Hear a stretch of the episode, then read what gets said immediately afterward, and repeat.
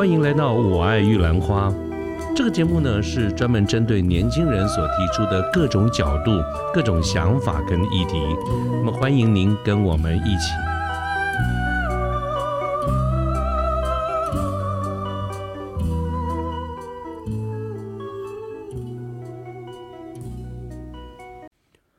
各位好，我是卢天记。现在是民国一百一十二年的七月二十八号星期五的上午。今天想跟各位来聊一聊最近发生的一则国际时事哈。这则新闻坦白说没有引起很多人的注意，可能也是因为它在本质上是属于比较硬邦邦或者说比较敏感一点的的政治新闻吧。哦，但是我觉得这则新闻对我们台湾是一个非常重要的一个讯息哈，所以我今天就想来做一集节目，跟大家来聊聊我个人的一些主观的一些看法。那么这则报道是这样子的哈。呃，虽然是这一两天才看到的报道，但这个新闻本身它是差不多在两个月前，也就是今年的五月十六号，在美国的国会的众议院呢，它通过了一个法案，叫做《台湾国际团结法案》。那么这个法案呢，它有了一些主张，主要就是针对在一九七一年，也就是五十二年前的联合国大会第二七五八号决议的表达一些意见啊。那这个。这这个法案整体上来说的一个结论哈，我们这一句话的一个结论就是说，呃，美国认为二七五八号决议不应该涉及台湾，意思就是这里面并没有谈到台湾，啊，这是一个结论。那当然细节的部分，待会儿我来跟各位做一下做一下这个比较详细一点的这个说明哈。但是我想在进一步说明之前呢，先跟各位来简单介绍一下联合国这个组织。那么原因是啊，这个。我们台湾其实是联合国的一个创始国之一哈，但是，呃，因为种种的原因，我们在一九七一年退出了联合国，所以对很多人，呃，对很多我们国人，尤其是比较年轻的台湾人而言哈，非常有可能对联合国是不是很熟悉甚至很陌生的。比如说我们这个节目哈，我们我爱玉兰花这个节目，那么根据 Spotify 帮我们分析过哈，我们的这个听众的年龄分布在有百分之五十一，有一半以上哈。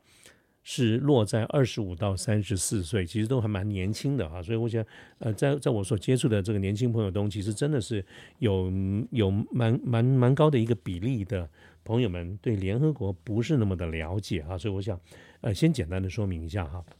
那联合国它是一个一个由主权国家它组成的一个政府之间的一个国际组织，那么根据联合国的宪章呢，它希望能够。促进各国在几个方面啊，国际法啦、国际安全啦、经济发展啦、社会进步啦、人权、公民自由、政治自由、民主，还有世界和平这方面啊，希望能够促进这方面的一个合作。这个是一个这个国际组织的一个宗旨。那它是在什么时候成立呢？在一九四五年，就是二次大战结束的时候，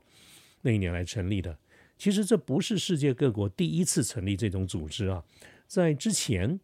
呃，就是非常在更早期一点，曾经有一个组织叫国国际联盟，叫国联啊，但是当时呢，是因为它没有办法发挥这么这些作用，因此有一些国家后来就发动了第一次世界大战，所以国联就等于算废掉了哈，所以一直到二战结束之后呢，大家又重新觉得世界和平的这个重要，因此哈就成立了这个联合国。那么我们中华民国呢，本来就是联合国在创立的时候有二十七个创始国，我们是其中的一个创始国。那么同时呢，也是因为当时抗战胜利，我们中华民国对对整个这这个二次大战，尤其在亚洲的这个跟日本的战争里面有非常多的一些贡献牺牲啊，所以我们当时呢也成为联合国里面非常重要的一个组织，叫做安全理事会安理会的五大常任理事国之一。啊，所以那个时候我们整个的国家地位达到了一个巅峰。但是呢，因为种种的这个原因，我们在一九七一年就退出了，到现在已经有五十二年了哈。那我跟大家介绍一下，我们在一九七一年呃一退出之前啊，从一九四五年成立到一九七一年退出这中间的一段这个历史哈。其实各位想，在一九四五年，民国三十四年的时候，就是二次世界大战结束。当然，对整个世界是一个和平的开始哈。但是，对我们国家其实是进入另外一个灾难。也就是说，因为长期的战争，我们整个的国力啊，其实已经是非常的衰弱了。各位想也知道嘛，一个一个这个日本日本经侵略中国的时候是民国二十六年，这个整个国家从一个帝制走向民主国家，才短短二十六年的时间，很多事情是不 ready 的。啊，所以再加上打了八年的仗，真的是这个非常的凋敝，什么都不 OK。所以，我们国家在结束战争以后是进入一片混乱，而而且那个时候呢，国众国共开始内战，那整个在四年的过程当中呢，因为呃，整个的这个国共内战最后的一个结果就是以国民党为主的中华民国就是败退。啊，所以一方面断败守台退守台湾，那么共产党在一九九就是一九四九年，呃，这个十月一号，那民国三十八年十月一号在北京宣布成立中华人民共和国，从从此整个中国就分成两个中国哈，一个叫中华民国，一个叫中华人民共和国。但是跟联合国有关的这些事情，就是说，从一九五零年代中期开始啊，几乎每一年的联合国大会啊，他都要去辩论，就是中华民国的这个会籍的问题，是因为这个中共就是中华人民共和国一直也要想要进入联合国。那么，呃，比如说哈，从五零年代以后啊，这个非洲国家就开始有敌意了。各位知道，中共建政以后呢，它是特别的。重视的非洲不是因为他喜欢非洲，而是因为大家都在划分势力嘛。你讲这个西方的世界里面哈，美国，然后东欧是苏联，所以中共也想要有一片他自己的天地哈。所以他的小弟或者他在非洲的国家这个地方就花了很多的这个精神，这是很早就开始了。所以从五零年以后啊，一九五零年代以后，几个非亲中的非洲国家就不断的在联合国提案。那么提案做两件事，两个两个案哈，第一。第一案就是要求驱逐中华民国，第二呢要承认中华人民共和国啊，这个是从五五零年代开始就不断的有这样的一个情况发生。但是在那个时候呢，因为有美国的这个协助，所以我们中华民国呢，在整个的历年来的各次的这些提案里面，我们一直都是用压倒性的这种票数来否决这个提案啊。所以其实美国帮助了我们非常多，用各种的技术的问题来拖延这个讨论，甚至否决这个讨论。但是随着整个的世界的局势不断的在变化，好，这个二战结束以后啊，世界也分成两大阵营，民主阵营、独裁阵营，分别以美国、苏联为首哈，所以它是这个冷战又开始哈，所以五零年开始又有韩战等等，各种的局势很大的一个变化，所以呢，必须我们要面对一件事情，就是整体上是整个世界来说啊，是支持中华人民共和国的这个联合国会员国越来越多。啊，所以整个的国际局势其实是在朝向不利于我们的这样子的一个发展。所以在美国在这方面呢，后来就这个改采了一个方式，就是改变游戏规则哈。在联合国的这个游戏规则里面，就是重要问题的提案一定要出席会员国三分之二以上的国家同意才能够。啊，这个成立就说意思就是说，中华人民共和国如果要取代中华民国，也要三分之二以上的这个会员同意才可以。其实这也是一种游戏规则的这种改变哈。好了，那这个这个这个这种整体的这个情况呢，其实就是我如果刚才讲世界的这个局势啊，一直在变化。所以呢，中一直到了一九七零年，那算算就是民国五十九年哈，是一个非常重要的一个分水岭。那么，在一九七零年的十一月，在联合召开联合国召开的第二十五届联合国大会里面呢，同时又开始同时表决两个案子：第一个驱逐中华民国，第二接纳中华人民共和国这两个这两个提案。不过，在一九七零年的那一次的二十五届的大会里面，这两个法案都没有通过。那你说，既然没有通过，为什么？一九七零年的这一次联合大联合大会是非常重要的一个分水岭呢，是因为这一年开始支持承认中华人民共和国的国家第一次超过了承认中华呃中华民国，也就是说我们的市占率开始掉到一半以下 啊，就是支持中共中华人民共和国的这个国家过半呃就是超过了超过我们了。那么这样的一个情况其实对我们是非常不利的。那终于到了第二年，就是一九七一年的十月二十五号，这他们几乎都是在年尾嘛，哈。这个时候，联合国大会里面，他们就通过了二七五八号决议。那么这二七五八号的一个决议呢，就驱逐了我们中华民国在联合国还有其他附属组织的这个席位啊。所以当时的情况是非常险峻的哈。那么？根据根据历史的这些记载哈，在当时为了避免那种被被赶出会场的尴尬，跟保住我们国家的一个尊严。所以在当时由我们的中华民国代表团的团长，就是我们的外交部部长周书凯，他提出程序问题，就是要求要上台发言。然后发言之后呢，我们就退出大会的会场，并且举行记者会。发表退出联合国的这个声明。那么在第二天，就是台北时间一九七一年十月二十六号，那当时蒋总统他他也发表了中华民国退出联合国告全国同胞书。那么整件事情啊，就是在我们在一九七一年退出了。好，这是当时整个事情的一些经过。好，那我稍微简单的说明一下这个二七五号决议，二七五八，对不起哈，二七五八号决议到底的内容是什么？啊，那么这个二七五八号就是在第二十六届的联合国大会里面表决通过，它的主题就是关于恢复中华人民共和国在联合国组织中的合法权利问题，这是等于算是会议的主题。那么，嗯，接下来我念一下，这个是我们查到资料的这个会议的全文，当然它是翻译成中文了哈。它这个决议文是这样子：回顾联合国宪章的原则，考虑到。恢复中华人民共和国的合法权利，对于维护联合国宪章和联合国组织根据宪章所必须从事的事业，都是必不可少的。承认中华人民共和国政府所代表的的代表是中国在联合国组织的唯一合法代表。中华人民共和国是安全理事会五个常任理事国之一。啊，这是前面的一段叙述。那么，因此这个会议的这个这个决议的决议文。有了以下的这个决定，这个决定就是恢复中华人民共和国的一切权利，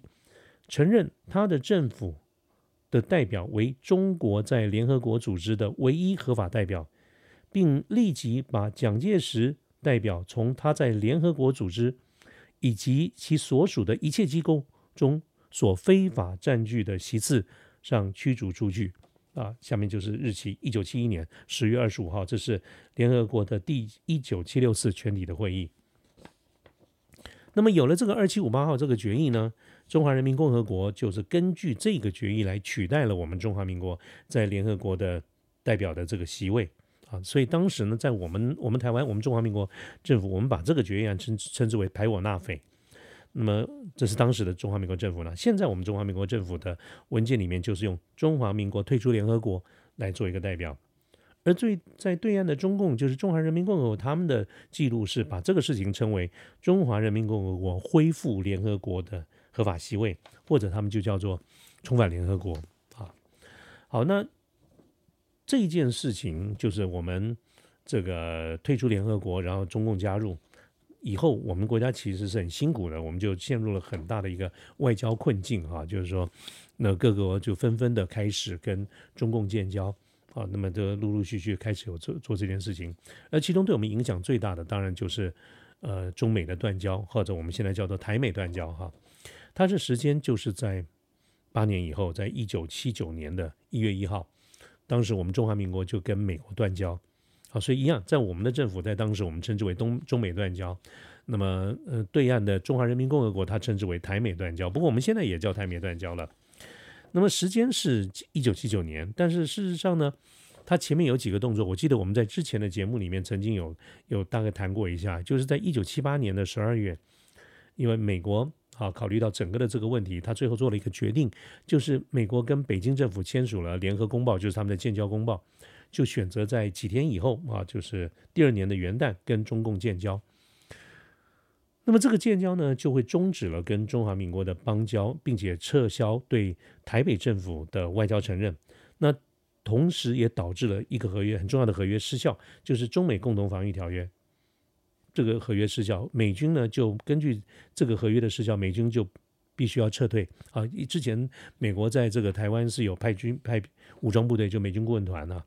那么，但是呢，美国政府为了弥补这样的一个关系，他也改用一个国内法，就是《台湾关系法》，呃，跟我们中华民国台湾政政府呢维持一个双边的非外交的呃非官方的这个外交关系哈。当然，这些事情事后造成了很大的一些一些变化。我们台湾呢，也整个对大陆的政策，包包括反攻大陆的一个政策，包括呃我们国际上的一些困境，其实也直接也间接导导致了，就在一九八零年代以后。哦，台湾越来越激烈，越来越蓬勃的一个民主化的一个运动啊，这些都有相关的一些关系哈。到今天为止，我们的国建交国其实已经非已经非常少了哈，就是十三个建交国啊，包括在中美洲、在加勒比海啊、太平洋还有南美这些国家哈。那么我们在很多的组织里面，尤其是各种经贸的组织啊等等啊，都被中共以一个中国的这个原则来阻挠了。好，所以刚刚简单的跟各位介绍了一下联合国的历史跟二七五八号决议成立了以后对我们的一些影响。好，那现在回到我们这次的这个节目的这个主题哈，就是在两个月前，美国的众议院通过的这样子的一个台湾，我看看它叫对对叫台湾国际团结法案。那么它到底造成哪一些影响？其实，在这个法案之前。的大概三年左右，就是两千年的三月，他就美国就国内就已经通过一个法案，叫做《台湾友邦国际保护及加强倡议倡议法》，简称台北法，叫台北 Act 啊。那么这个法本来就是为了去对抗中国用各种的方式去阻挠我们台湾参加各种国际组织的这个行为哈。所以在两千年三月就已经有了哈，而这一次的这个。台湾国际团结法案，它的成立呢，它的通过其实会修改，更加强了一些这里面的一些内容。所以这次的这个法案呢，它它主要在去去去表达几件事情哈，就是它首先做了一个澄清，就是说美国的立场去承认中华人民共和国政府是联合国呃里面中国的唯一代表啊，这个是没有改变的啊，但是它并没有去。处理到，这美国的立场并不认为台湾或台湾人民在联合国或者是呃这个这个相关组织里面的代表权，其实都是没有谈到的。同时，也没有在美中华人民共和国国跟台湾的关系上面去表达一些新的这个立场啊。所以，首先这个法案它在这方面做一个澄清啊。但是呢，这个法案非常重要的一件事情就是美方反对在。任何在没有台湾人民同意的情况之下，试图去改变台湾地位的倡议，啊，所以这个法案要求美国在各个国际组织里面，啊，去这个的的代表去透过各种的方式，包括意见的表达啦、投票啦、影响力啦，呼吁这些组织要去抵抗中国试图去扭曲台湾的这个地位的这种决议啊、文字啊跟程序，啊，这个是一个属于加强性的一个法案。当然，这个法案在这个呃，美国是五月十六号通过以后呢，它接下来它并没有正式生效哦。呃，按照美国的这个国内的这个法律的程序，它接下来呢，这个法案要交到众参议院去去审议。那么，按照美国的这个立法的这个原则哈，这两个呃众议院、参议院通过了以后，才叫做国会通过。那国会通过了以后呢，就可以签署啊，递交总统啊来签署后生效。啊，这个是，所以我觉得这是一个非常重要的一个法案。那么，按照目前中美关系哈的，还有美国国内的这个民意来看的话，我虽然我们还不晓得结果怎么样，但是我觉得以这个我个人的这个主观来看，我觉得这这个这个法律通过的这个几率是非常高的哈。那么，因为其实各位可以知道，从从前前届的川普政府时代开始，中美贸易大战以后。美中这两个国家的关系就进入了我们叫系统性的一种激烈的这个竞争哈。那么我们台湾跟美国的关系也因此比以前要有更多的一些实质性的一些进展。那看到了这一则消息哈，我为什么会忽然就是觉得说，嗯，我们想来做一期节目哈？当然，最主要的一个原因也是第一，就跟大家来说明一下这个法案所的一些前因后果哈。二来呢，就是。我想，随着随着这个政治局势的一些变化，包括我们我们自己国家也要进行大选啊。我们国内目前有一种看法，属于以美论啊。这个以美论就是某一些的不同的一些，大家有不同的政治立场，我觉得这个都 OK 了哈。那以美论呢，就总觉得就是说，呃，对于美国，认为美国对台湾其实不友善的，是美国希望把台湾是把台湾当一个棋子哈，希望把台湾卷入战争啦等等这一些。那我刚才还是谈了，就是说，在一个民这个自由民主的这个国家，在一个言论自由的这个国家里面，我觉得有这样的想法也没有什么不 OK 哈，我这个予以尊重。但是我个人的看法是，啊，以上是我个人的看法，我仍然觉得在这么多的国家里面，美国算是对我们非常友善的了。我们就回想一下若干年前，各位记得在当时清朝的时代，啊，这个慈禧搞了一个八国联军以后，哈，这个呃清朝政府大败嘛，最后搞的就是庚子赔款，我们割地赔款啊，还没有割地哈，就是这个赔款赔的非常的多。但是呢，这这个赔了这么多的钱，只有美国才是把所有的钱就是庚子赔款啊，庚子的这个赔款退回退回给中国来。啊，成立了清华大学。各位，你想为什么叫清华大学？那个“清”其实代表清政府嘛。啊，清华大学的由来其实就是美国用庚子赔款来成立的。那么一直到二次世界大战的时候，在支持中国对抗日本。然后从我们呃这个二战结束以后，一九四九年，好，中华民国政府败退台湾，其实是岌岌可危、岌岌可危的哈。那么也是呃美国帮助了。当然，这是因为一九五零年第二年韩战以后爆发。那么，美国对台台湾对中华民国重新表达支持的一个方式，美国第七舰队进驻以后啊，啊，我们这个台海就转危为安啊，这个我们在之前的台海危机也去提到过。那再加上刚才我们谈过，从一九这个呃联合国成立一九四九年，呃一九四五年成立，一直到我们一九七一年退出，这些年来，这这些年来，美国在联合国。的态度基本上都是支持中华民国的哈，我们刚刚有提过，这个想尽各种的方式改变游戏规则去拖延这些保障。当然，我们也必须承认，他在一九七九年确实是跟我们断交啊，跟中共建交。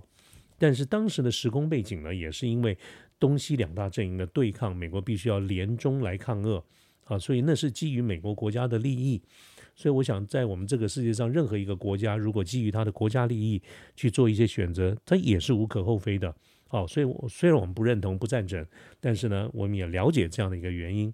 而从美中建交以后呢，对于台湾的一些补偿，就是《台湾关系法》，还有雷根总统是在签署的一个六项保证等等这一些。啊，所以不管我们对他美国多少的不不满意，我们必须得承认一件事情：，一直从那个时候一九七七九年到现在二零二三年，我们毕竟还是经由美国的支持跟